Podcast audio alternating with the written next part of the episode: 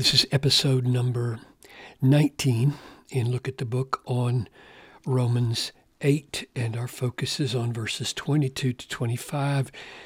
It's a great passage uh, to correct the prosperity gospel and to declare a big not yet over our redemption. So, Father, I pray that as we read these sobering words that remind us we're going to die, we're going to die of cancer or beheading, and that this is no sign of your failure, but of your great power in our lives to give us such grace to endure. I pray that you'd help us now to understand this in Jesus' name.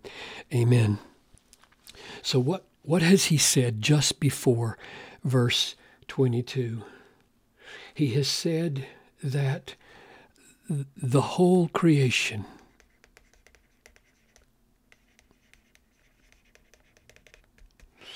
will be freed into the freedom of the glory of the children of God. It's amazing.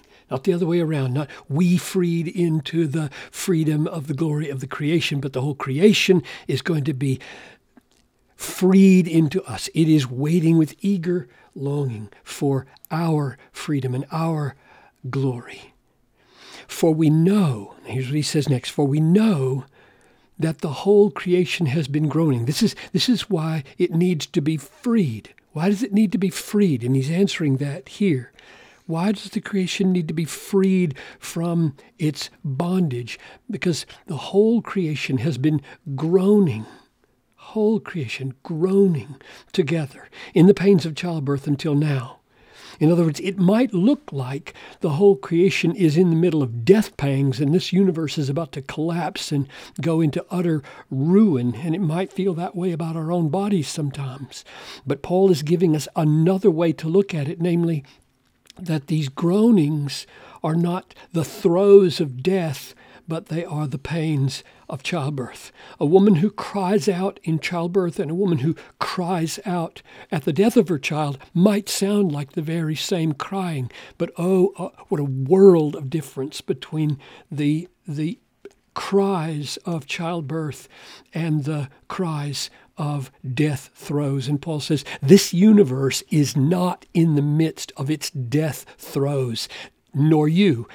This universe is in the midst of its birth pangs. Look at what Jesus said in, in uh, Mark 13 8 nation will rise against nation. So he's describing the, the, the end times. Nation will rise against nation and kingdom against kingdom. And there will be earthquakes in various places and there will be famines or earthquakes and famines. This is the, the bondage to corruption and the futility of the creation. There will be earthquakes in various places. There will be famines. These are but the beginning of the birth pangs. That's where Paul gets this idea here when he says, this groaning of creation is the pains of childbirth right up until this present time. And, and then comes a verse that every Christian desperately needs because the temptation might be to listen to the glorious statements of redemption in the first parts of this chapter and elsewhere in the Bible and say, but we, we have the Holy Spirit. We have been redeemed by Christ. God has broken into this fallen age and has rescued us from it. We have been transferred into the kingdom of His beloved Son. We're no longer under the master of, of sin. We are in the power of the Spirit. Therefore, not us, not us. We're not going to be part of this groaning. To which Paul now says, and not only the creation but we. And the the Greek is even more emphatic. It's we, even we ourselves, as if he were definitely responding to people who would say, Surely not us, surely not us who have the Holy Spirit. Yes, we, even we who have the first fruits of the Holy Spirit. Yes, even we groan. Why? We are eagerly awaiting our adoption as sons, the redemption of our bodies. Our bodies are not yet fully redeemed. I mean, let me take the pieces here and see the, the tension between the already of our salvation and the not yet, or the, the pain of the present moment and the hope in the, in the future. So here's a word first fruits. That means the harvest has begun. It's not yet there. The resurrection hasn't happened, but we, we've tasted it in, this, in the Holy Spirit. Here's another one. We groan. Yes, we do. But these are the groanings of childbirth. And so there's the present pain and there's the hope of better things to come. And we wait. Yes, we do. But we wait eagerly. And yes, we are adopted. Remember verse uh, 15 we have received the spirit of adoption. We are. The legal transaction is complete. The purchase price for this adoption has been paid, but the full experience of it is not yet.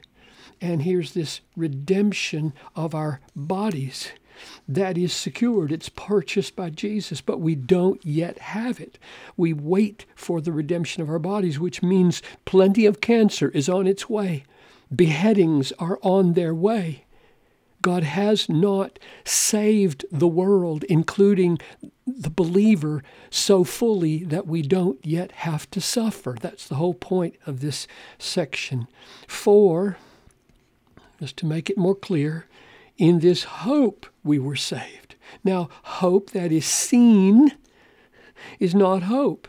In other words, we, we don't see the fullness of our adoption. We don't see the fullness of our redemption. We don't see the fullness of the harvest. We don't see the childbirth yet. We don't see so much that we'd like to see. This world looks like a horrible place of suffering in so many occasions for believers. For who hopes for what he sees. If you can see it, you don't hope, but we're living in hope. We're saved. We're saved in hope and so you can't see it. But if we hope for what we do not see, then we wait for it with patience. So Paul is pleading for Christians to be patient throughout this whole section. That is, to endure the sufferings necessary in order to be glorified with Christ. And that's what he had said back in chapter 2. Who by patience in well doing, so that's the same word as in chapter 8, verse 25 by patience or endurance in well doing, well doing, putting to death the deeds of the body. If you put to death the deeds of the body, you will live. By patience in well doing, we seek for glory. Yes, we do. 817.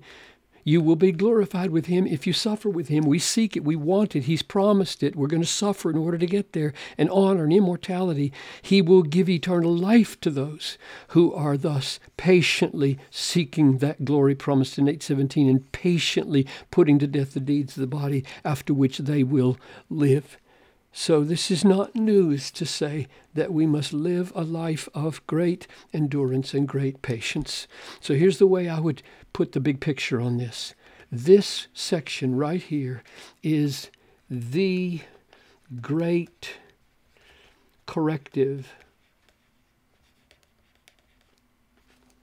to the prosperity gospel. Quotes around it because it's not a gospel. The prosperity gospel gets this all out of whack because another way to say it would be this is the great not yet. Not yet. We wait, we wait, we wait. We are in the midst of the pains of childbirth. We only have the first fruits. We are groaning. We are waiting eagerly. Our adoption is not yet consummated and complete, though legally secure. Our redemption of our bodies is not yet here, and there remains much yet to suffer. So Paul is serving us to help us see how our suffering fits in to the overarching purposes of God.